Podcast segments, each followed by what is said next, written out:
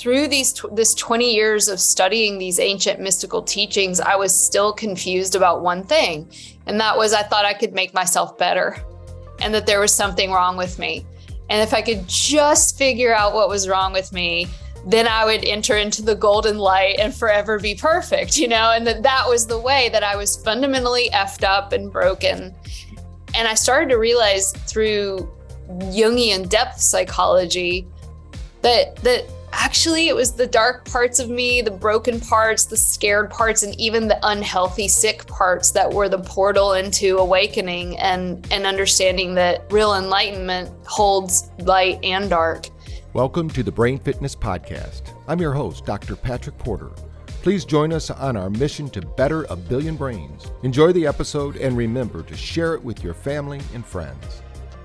Hello, Brain Tap Nation. This is Dr. Patrick Porter here with the Brain Fitness Podcast. We're here to teach you about different techniques, technologies, or things you might not know about that are actually affecting your world from the inside out, from the world of your consciousness to the world of your physiology. Today, we have a very special guest, someone I've known for quite a number of years. She's actually on the platform of BrainTap. She is a as a relationship expert, but she goes way beyond that. And she has a new book out that I really am going to encourage you. By the end of this conversation, you're going to want to go and buy this book. We'll make sure that the links to that book are in this in the notes. It's called Glowworthy where he practices for awakening your inner light and loving yourself as you are, broken, beautiful, and sacred. And who I'm talking about is Katie Silcox, who's a New York Times bestselling author on the healthy, happy, sexy, which is always a three good words people love to hear. So, so tell us a little bit about yourself, Katie, and tell us a little bit about why you wrote this book. Yeah. So I always tell people when I talk about this book, the original title of the book was Holy and we we called it glowworthy because that seemed to fit a little better later on down the line. But but i called it that because it was really a personal journey that i'm still very much on of realizing that you know you and i are very similar dr porter like long journey uh, long health journey super scientific mind. I, I before I became an Ayurveda expert and teacher, I worked in artificial intelligence. I'm super interested in how human groups make decisions and how we can manipulate uh, how our brain is being manipulated and and and I started to realize that after 20 years of doing tantric yoga and meditation, something was really missing. And what I found out is that, of course, the ancient teachings were saying this all along, but through these this 20 years of studying these ancient mystical teachings i was still confused about one thing and that was i thought i could make myself better and that there was something wrong with me and if i could just figure out what was wrong with me then i would enter into the golden light and forever be perfect you know? And that that was the way that i was fundamentally effed up and broken. And i started to realize through lots of different things, but namely Jungian depth psychology, that that actually it was the dark parts of me, the broken parts, the scared parts, and even the unhealthy, sick parts that were the portal into energy, that were the portal into awakening and and understanding that um, real real enlightenment holds light and dark. And so I wrote this book because my students kept asking me, is there a tantric book that you would recommend? And I was just like, well, that lo- word is a little loaded. And and and so I wrote the the tantra manual that I that I wanted and that I needed. And um and that's really what glowworthy is about. It's about awakening to the light that you actually already are. That's awesome. Yeah, and I, I think that we're hearing this a lot within people and we always say reframe your past in my first book i have a chapter that i always get questioned on typically if somebody's read it it says i was blessed to be the son of an alcoholic obviously when i was going through that i wasn't feeling blessed no but we have to take those those parts of ourselves it doesn't do me any service to say poor me but what can i learn from that how can i take that and build my superpower and for me it was as long as i'm working on myself, then I can work with others. So tell me a little bit about when you talk about a lot of people feel broken.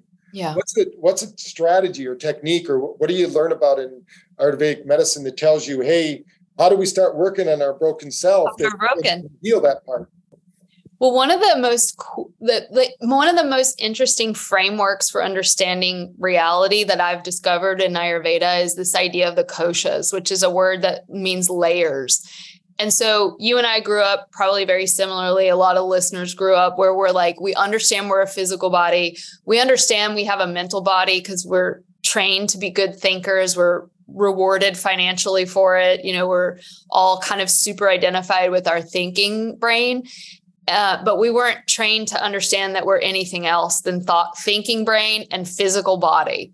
And so what Ayurveda says is that you have another body that's called your pranamaya kosha, your energy body, which you're certainly aware of. Uh, and and then you have other bodies, and and one of your other bodies that's actually beyond the energy body is called your vijnanamaya kosha, which means your intuitive body.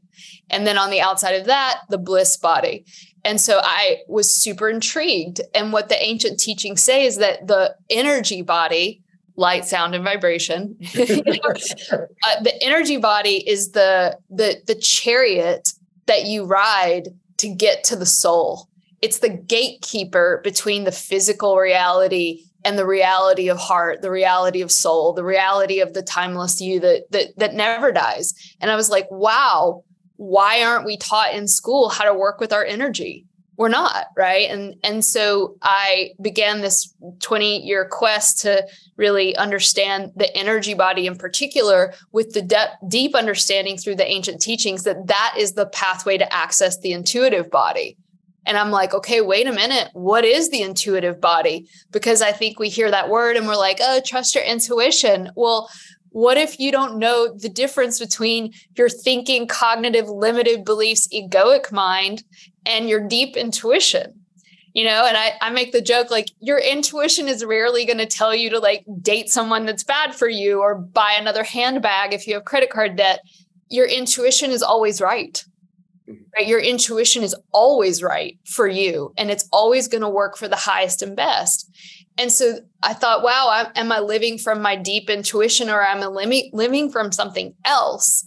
And for me, the answer was a lot of time I'm living from the place of what the ancients called fear and seduction. You know, you mentioned before that place of a, in Buddhism, we call 10,000 joys and sorrows. So that made me excited to really work with energy and to study with some of the great masters. One of my teachers lives on Oahu as well.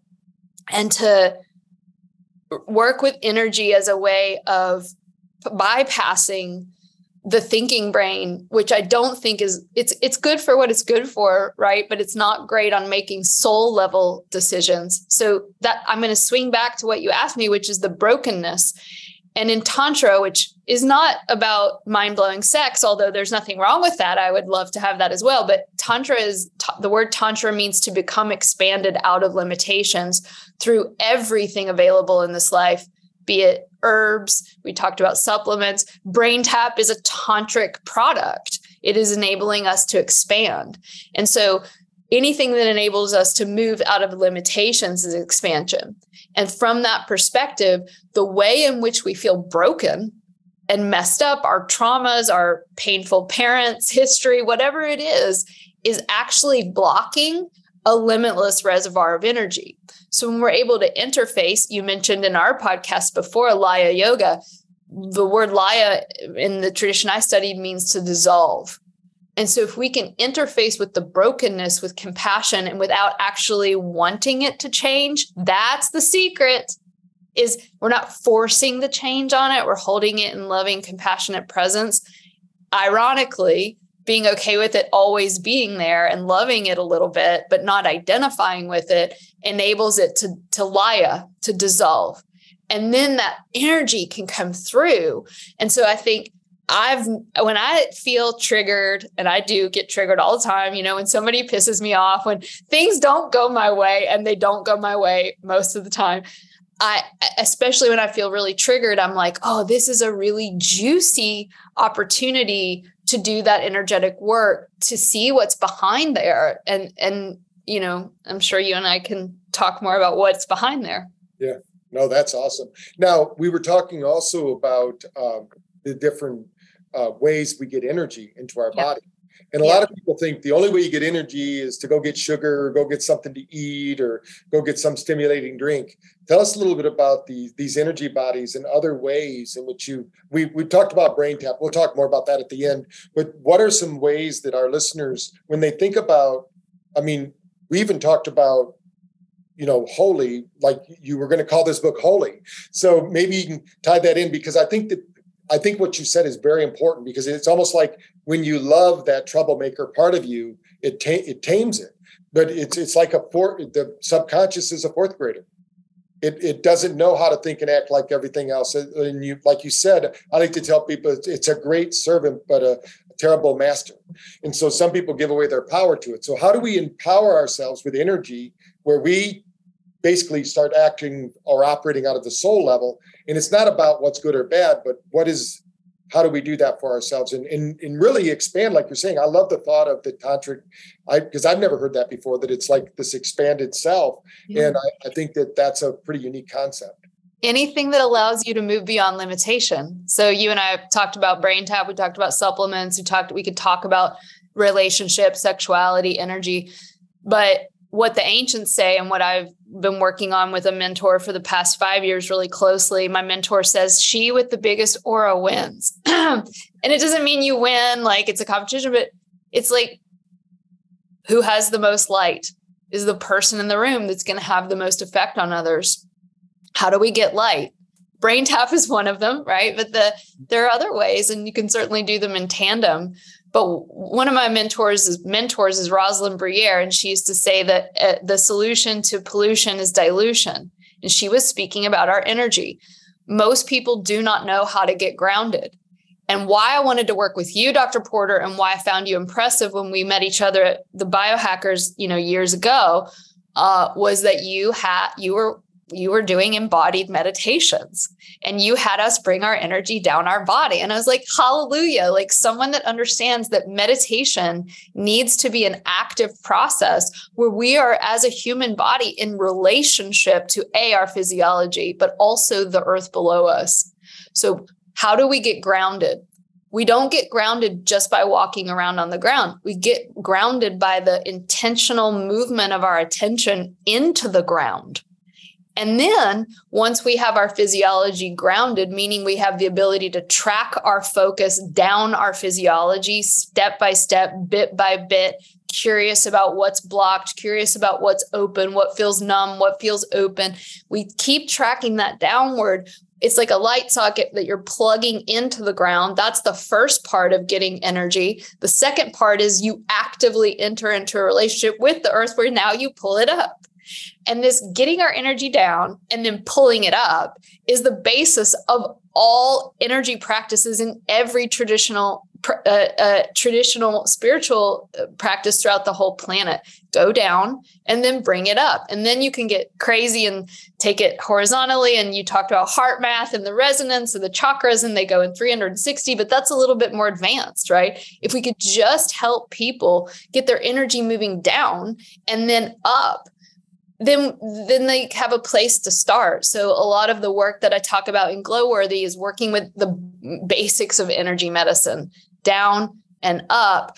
And then from there you have access to well i mean at the end of the day the energy is the soul right? The energy is the soul. Right. so i know you talk a lot in the book also about presence. Mm-hmm. So a lot of people are not present, right? Whether it be a conscious thing or unconscious thing. Uh, tell us a little bit about how how is a practice? How, is this what you're talking about here? Is having this presence? Like, like I tell people, you're not the only thing alive in the room. Everything is vibrating, teeming with energy. Right. You know, people, and you know, everything's connected, right?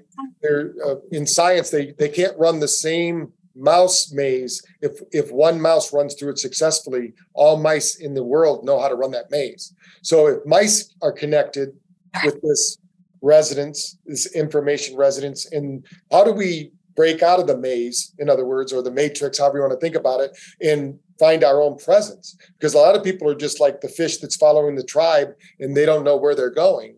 And i know that's a key to expand itself is to realize you're you're one but you're also many you know you're you're infinite and you're finite you know, and, and a lot of people they start separating themselves too early, and they and then they pit themselves against other people. So, what's your philosophy about Absolutely. that? It's brilliant because you know Buddha said we're not enlightened until all of us are. It's the same as the mice, and Atman equals Brahman. The soul of the individual at the end of the day equals divinity, Brahman. And it's not like, oh, I have an ego God complex. It's quite the contrary. You know, one of the hallmarks of the way the ego works, and you know more about the brain science of this, but the ego one of its hallmarks, one of the ways you know you're moving from your ego is separation. We feel different.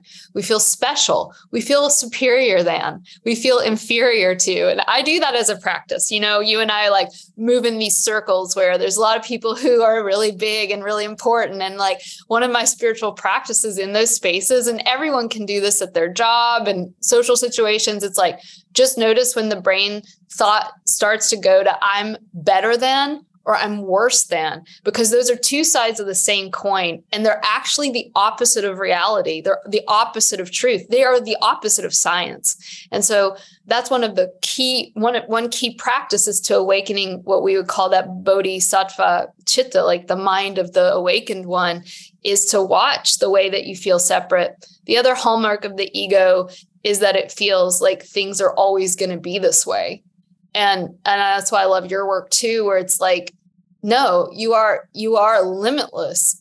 The capacity for the mind to actually perceive possibility doesn't exist when we're in the place of the ego. The ego's job is to solidify itself into the past and to a future with no other options.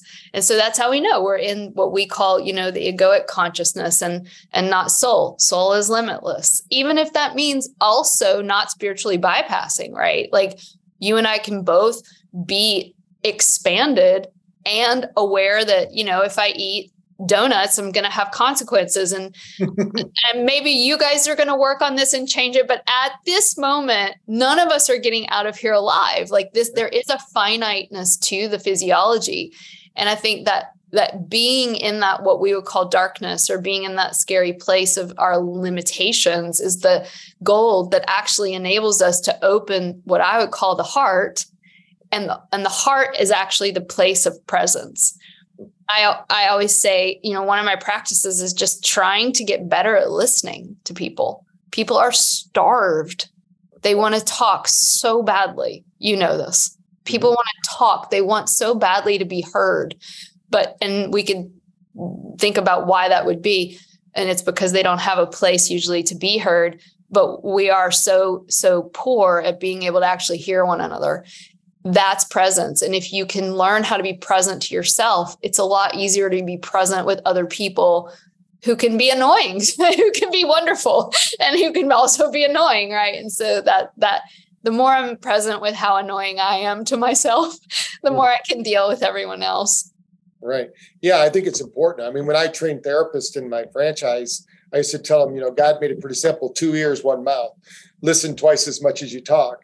And you're people will give you the information. The and i think you're right people have not been heard. And so you know we were trained by mom and dad who didn't go to parent university. So at some point we have to give up on that and retrain ourselves. Yes. So part of that training process is doing that. And you talk about a lot of people because they think of love is this or that they think love is they confuse love maybe they were abused as a child mm-hmm. and then now they think that's love and they were abused by love and so they don't find love again so i know you talk about love but what's your what do you what does the vedas say about love or the the doctrine that you've learned mm-hmm. and, and how we in, enter into that because i know you talk about that also in your book mm-hmm. i'm so glad you asked me that and it's such a it's a big question and a brave question and i say in the book i don't intend to give a definitive answer of course but in Ayurveda, in Ayurvedic medicine, the heart chakra, love, the center place, right, is space. It's spaciousness. So when our lungs get mucus, lungs are a part of the heart chakra, we have disease. And when our our heart gets heaviness, that's a disease, right? And so we can really tune to how uh, much love we are actually holding and capable of right in this moment by feeling into both physically sensations and energetically and emotionally what is the um, openness and freedom and and you can think about a vast blue sky a, a weightless quality of space that's the heart chakra so in ayurvedic medicine one of the practices for having more love is to forgive anyone that you are still holding a grudge with and and that makes the heart heavy right? Or working with the heaviness of sadness. And it's not like we have to get rid of these things, they'll always come and go. But an empty heart has room for all of these things to do what emotions should do, which is move. Mm-hmm. And so love is the willingness. Another of my favorite definitions is it's the willingness to be with what is without conditions. So if you think about your wife or your boyfriend or whatever, like the people that we love the most, are we perceiving them through the eyes of the unconditional? No, we're not. We are thinking about what we want them to do and what we want them to say and how that we want them to show up. And essentially, to your point before, we are wanting them to give us the parenting that we didn't get. And from a brain perspective, that's a very immature developmental state of a child. That's one of the things I've really learned while writing this book is what is love really? right? And what I thought I was doing as love was actually asking people unconsciously to reparent me. So I learned now how to parent myself and grow up and and now I feel like there's a lot more love in my heart and a lot more emptiness. And when you have that heart emptiness, ironically, the Vedas say you find that it's full. Yeah, I think that like you said, when when you raise your energy like that and you're around people and you and you do find that judgment happening, when you have that empty heart and you see you realize there's enough space in this universe for us all. You know, it's not like uh, Katie's doing her thing, then I can't do this thing. You're doing your thing because it's necessary. Everyone out there, I believe, has a unique skill or ability. So um, you talk about when you're finding your inner light, right, in the book. So give us some tips on what they can do because a lot of people are out there they have their purposelessness yeah. they don't have they don't have a purpose they think their their their whole existence is get up like the old the old show about make the donuts you know time to make the donuts they do that and then they come home they stop by and get their six pack of beer they sit in their recliner they watch the news they watch a few sitcoms they're passed out they yeah. get up they rinse and repeat yeah. what what is it what spark because usually if the universe wants you to do something they're going to make your life miserable till they get you to that movement. But uh, what do you find if, if, people want to accelerate it you know we can you don't have to have a breakdown to have a breakthrough in other words. You can have a breakthrough without that. What have you found? I just did an amen hallelujah on that one dr porter. Please god may we not have to only learn through breakdowns. Right. although we usually do learn the most from those. Yeah. Well, I want to hold a lot of love for all our friends out there in the recliners with the beers and the donuts. And I told you in our podcast when you were on my show, I love Judge Judy and I love to recline, you know, and so there are moments for that. But I, I understand you. It, the spark can be like I, I think of there's so many ways, but one of the ways we we can go there is through an ancient tantric meditation called Smarana Shakti. Smarana means to remember, and Shakti is the power of. So the power of remembrance what are we remembering? We can be sitting there with our beer and our recliner, but we can take a moment and remember a time in your life when you did feel loved, when you did feel like you your life had meaning and purpose. And if you give people that exercise what they'll often come back and say is oh yeah like i remember i was in the army and i was with my guys and we were fighting for a good cause like they'll have a memory of a time when they felt really connected. Oh i was hiking and i came upon the sunrise or whatever it is. And you can use that to start to have the physiology even have a memory of what it's like to not be in stagnation. So that's a great practice, Smarana Shakti. The other thing is um, prayer, visualization, petition, propitiation. So, what does that mean? It means, like you, I have my morning practice. I got a new puppy, so it's kind of messed up my life a little bit, but she's getting older. Um, you know, if you, my teacher used to say, if you want to really know what love is, get married, have a baby, and get a puppy, you know, and so you're just really having to do hardcore tantric practice. Um, but my practice is to pray and to really ask guides, spirit to be with me. Tell me how, you know, I wrote a book, love the book. I hate to travel right but i but i said look if if i'm meant to travel for this book i'll do it what am i meant to do to serve the planet what am i meant to give me show me teach me give me a vision of what i'm what i'm meant to do to serve right? And and those opportunities will start to come. Spirit will tell you the synchronicities will happen. And and when i'm serving i'm in the spark. And i think we can I, I include myself in this we can get so caught in our own needs and wants and desires that if we actually start to serve other people spark is going to be in abundance right no that's awesome now one of the things that i've noticed just counseling people for 30 years um, I'm not in practice anymore. I just do the brain tap. But when I was, people would come, and as soon as one person starts to grow and develop, the other one doesn't. It seems like, yeah. you know, a, a lot of the people would be getting separated they're not together and the, the old saying that you shouldn't look into each other's eyes but look in the direction if you're both moving in the same direction if people are growing apart mm-hmm. What do you find i mean because a lot of people think oh you know i was brought up catholic so obviously you're supposed to stay married the whole your whole life, but I got divorced after a year with my my first wife.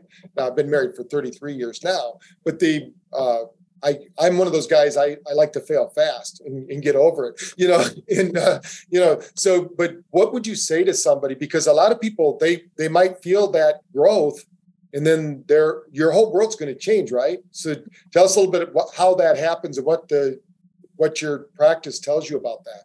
You mean in terms of couples? Yes. Mm-hmm. So what happens when you are growing and expanding and your partner may not be going at the same rate or yeah.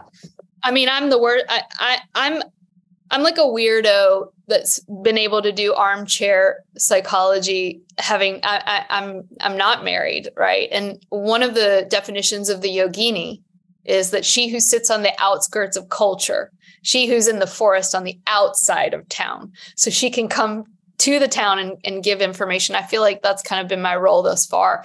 And oftentimes the wise old women of the community wouldn't be married. They wouldn't be right in these like monks and nuns. And so i i, I want to just say first and foremost i'm not married. And so i'm probably the worst person to ask this question but what i can say is because that, of that advantage point i've been able to observe and to and to kind of build up the teachings around it. It's really hard to see water when you're swimming inside of it. And from my observation, my own experience as well, it's okay if you aren't growing at the same rate as your partner. If you have love and respect, that's all that really matters. And I, I, say that to a lot of my students who come who join our program and they're like, oh my God, this is changing my life. You, you've seen it, I'm sure, too, where people are growing in leaps and bounds. They're having their mind expanded, their energy's changing, and their partner's just not that into it. What do we do? Right. And I think they don't have to be on the same journey as long as they're supportive of your journey Mm-hmm. I think there's this false idea that we're all going to be on this tantric path together, when in fact, in ancient tantric practices, your teacher would, when you got to a certain advanced level of tantric practice, your teacher would then tell you to get married. It would, and then he would say, and you have to stay in the same hut with them. And I don't want you to be more than 20 feet away from each other at any point in time because the marriage was the exact thing you needed to reveal to you all of the parts of you that were being projected onto them. So you could go the tantric route and say, okay, all this stuff I don't like about my partner is actually projection. I can use that to look at my own inner demons. And or sometimes it's not the right fit. And I think like I grew up Southern Baptist, you don't get divorced. Right. And I think this is a real travesty of our society where the expectation that you would be growing with the same and evolving with the same person for an entire lifetime, we're beginning to see that may or may not have some validity. I mean, I can go either way with it. You can go right handed or left handed on that one. Right. Yeah. So when, when we're thinking about just giving somebody who's never heard of this practice before, because I'm sure with Brain Tap Nation, we're going to be hitting a lot of people. Some people are totally they're probably wondering well, what's dr porter doing about this stuff you know or whatever but the uh, you know everything we do is based in steeped in ancient tradition. Everything. So when you see how you translate this in ancient traditions, like you're saying, they might not even get married till they get to this certain point. But people here are already experiencing it. What if they uh, a lot of people are are actually some of their wounds come from their spiritual practice or what they yeah. perceived as their spiritual practice. What do you recommend for them? Mm, I I have a I have a lot of compassion for that, and I understand that. You know, my teacher says that when we have a when we're coming with a lot of trauma and it's unprocessed and unpacked, we can actually be attracted to spiritual teachers or teachings that might be reinforcing the very traumas or karmas, as we would call them, that we are attempting to liberate ourselves from. And so I think it's really important to take spiritual sovereignty as number one. I think you and I agree on this, and and that the only guru that I'm interested in is the one that we can access through our own heart, through our own practice. And so a real teacher is someone who's actually teaching you from a place of deep respect and compassion with zero attachment to you. Zero. Your teacher shouldn't have any attachment to you. And when you, and but you will typically be attached to your teacher and that can be quite healthy, right? But we should actually be empowering students through these practices to to become more self-sufficient and less reliant. It's awesome. So what do you see out there? Because i i know I, I see you at the biohacking you're hanging out with you know everybody who's there. We, we put together a biohacking bundle you know where you're you're part of that as well. What do you see as the conversation out there? Because it looks to me and i've been in this field for a long time that science is becoming more spiritual and spirituality is becoming more science based where do you see it going? Because i mean you're hanging out with people that might not have any spiritual bent but yeah. once you start telling them they they start lighting up. What, totally. what do you think that's happening there? Well we humans are funny and we like to separate things and we so t- we talk about the mind body connection we talk about science and heart and spirituality as if they're these separate boxes. We created the boxes. And I'm hanging out with the biohackers. You know, I used to teach at the yoga journal conferences and now I'm hanging out with the biohackers and I and, and I wonder why as well. But it's because I think, you know, I taught a workshop at at the Dave Asprey's last conference called Ayurveda is the original biohack. I think that I think these biohacker guys and gals are the are reincarnated yogis and that we're using the technology to try to upgrade the physiology during a particular time that the ancients predicted called the Kali Yuga, which means the age of chaos and banana sandwich. Like it is so hard not to have a toxic body that we're we are swimming in it. Right. And so I see you guys as the ancient yogis reincarnated. I don't care if people don't have a spiritual practice, but if you keep doing using these technologies and biohacks, eventually you'll probably get there because the different layers of your consciousness start to open. It's just an end result of going deeper and deeper and deeper into, if you go deep enough into science, you're going to have a spiritual epiphany, as Einstein said, right? And similarly, if you keep going into spirituality, you know, I had my my background is in artificial intelligence, but I thought man this is so whack. It's not the whole story. If i if i keep going enough far enough into spirituality i'll find the best of science. I think currently the reason i'm interested in hanging out with a lot of scientists is our communities speak that language if I come and I start talking about dolphins and rainbows and gummy drops, like people can't hear me. We have to learn one another's language. And we have a year long program in called Ayurveda School, and we have a ton of doctors, we have a ton of nurses, we have a ton of vets right who have like gone down the army route and now they're looking for their femininity you know and so and what we hear from doctors and nurses in our program is oh my god every hospital in America needs ancient Ayurveda. And I say to them, yes, and Ayurveda needs modern science. We need one another. On that note, I just really want to say I take supplements. I use brain tap. I do infrared sauna. I am I am all about the Vitamix, you know, and I used to get letters from these like traditional Ayurveda fundamentalists who'd be like, oh, you're ruining Ayurveda because you're talking about the Vitamix. And I'm like, wait a minute.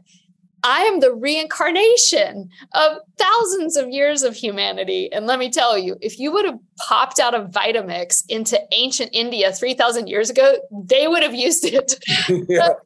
I just think we're we're continually evolving this. And one more thing on that note, the ancient Charaka Samhita, written one of the earliest human texts ever known, says these teachings must be adapted for the time and the place and the people in which they are being presented.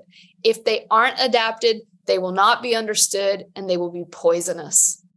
So I think we have a duty to do what our ancient Indian foremothers and forefathers, and not just India, all of our ancestral lines have traditional wisdom, shamanic wisdom.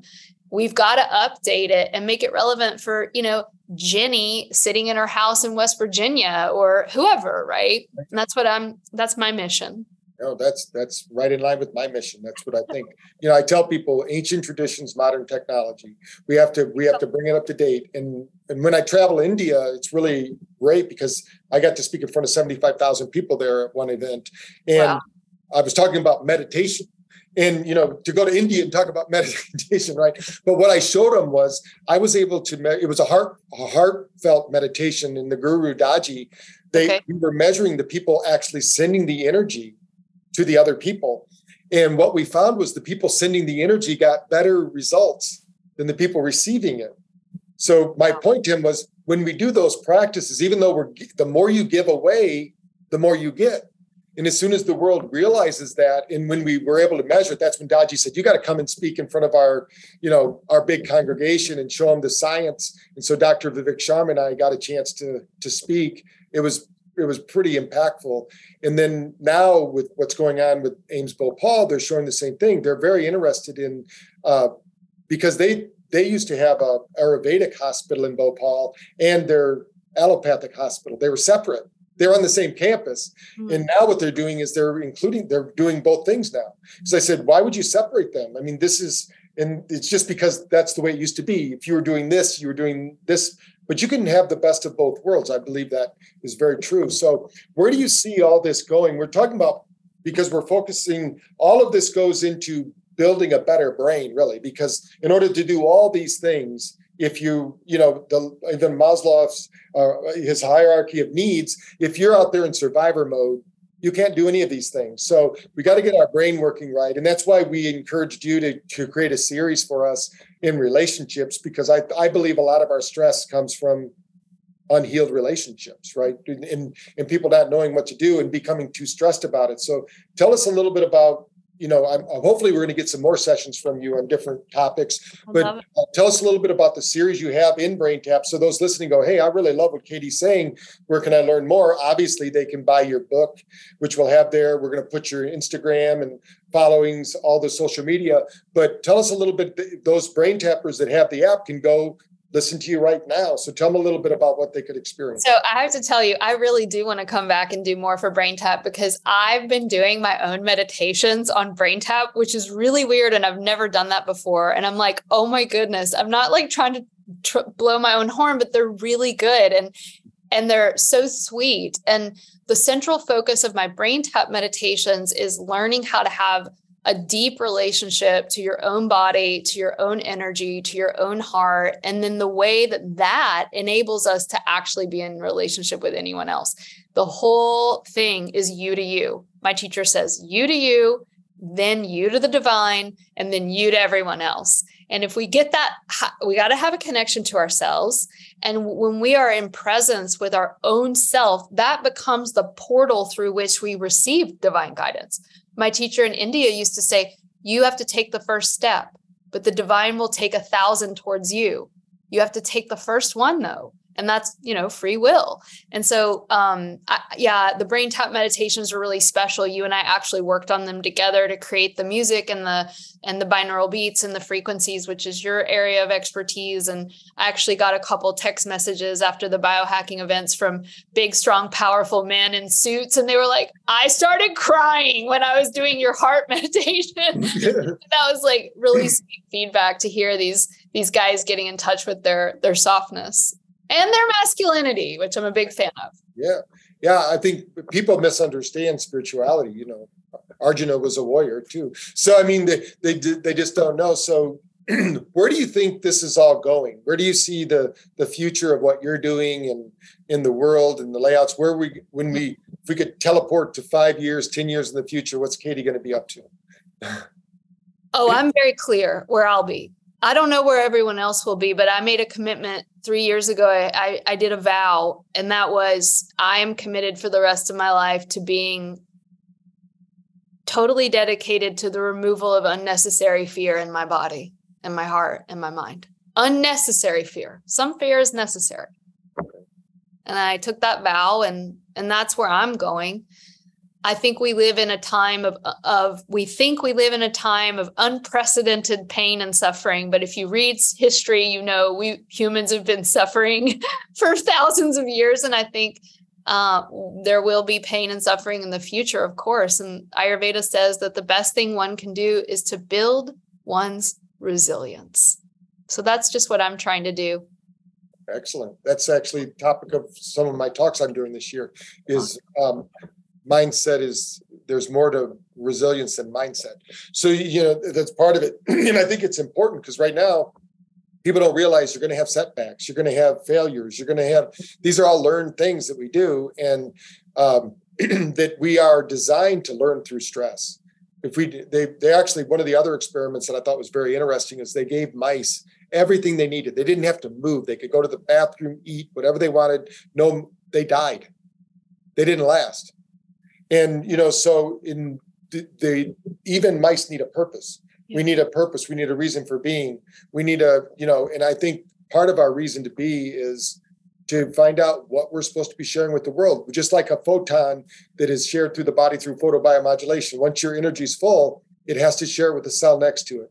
The wow. same is true with you as an individual. We have a community. If we build up our energy, we pass that on to other people, and it, it happens unconsciously. So I want to thank you for being part of one of our, our first season of doing the brain fitness podcast. We hope to have you back because I know you have a lot more to share, and I know that uh, people are going to want to learn about it go get the glow book go follow you get your first book as well. Nobody everybody wants to have those happy uh, healthy experiences that you talk about and i think it's you've got a lot to learn and share but what have i forgot to ask you that you would you feel like the audience needs to hear from you or that that we've neglected to talk about? Is there anything or just reinforce a key concept? Well, I, I want to say thank you so much. I love being a part of your community and th- there's nothing that you forgot. I think a great way of closing is just for all of us to remember the Vedas, what I've studied, what you've studied, our ancient foremothers and forefathers. The reason I'm so passionate about the Vedas is one of the oldest written religious spiritual texts on the planet. It's been conserved and preserved, and 5,000 years is a long time to get it right and to keep wanting to lean into it. And they say in this text, silence cures all and I think that would be a great place to end. Awesome. I love it. Uh, be still and know God. That's what they say even in the Bible. So it's right. very good, very good advice. Excellent. And I want to thank you for being part of this. I look forward to seeing you at the biohacking conference here in a little bit. And so those of you listening, please tune in next week. Please share, like, get this out to everyone you know. We live in an energy economy. Right now, if we can raise our energy, we're going to have higher vibrational thoughts, activities. Our brain's going to function better. We're going to have more love in the world because remember, we want to be with gainers, not drainers. And so I'm your host, Dr. Patrick Porter, bringing to you the world's greatest minds to help you to better your brain on a way to bettering a billion brains. Thank you. Thank you for joining us on our mission to better a billion brains. Follow at Dr. Patrick Porter on social media for updates and remember to practice brain fitness every day.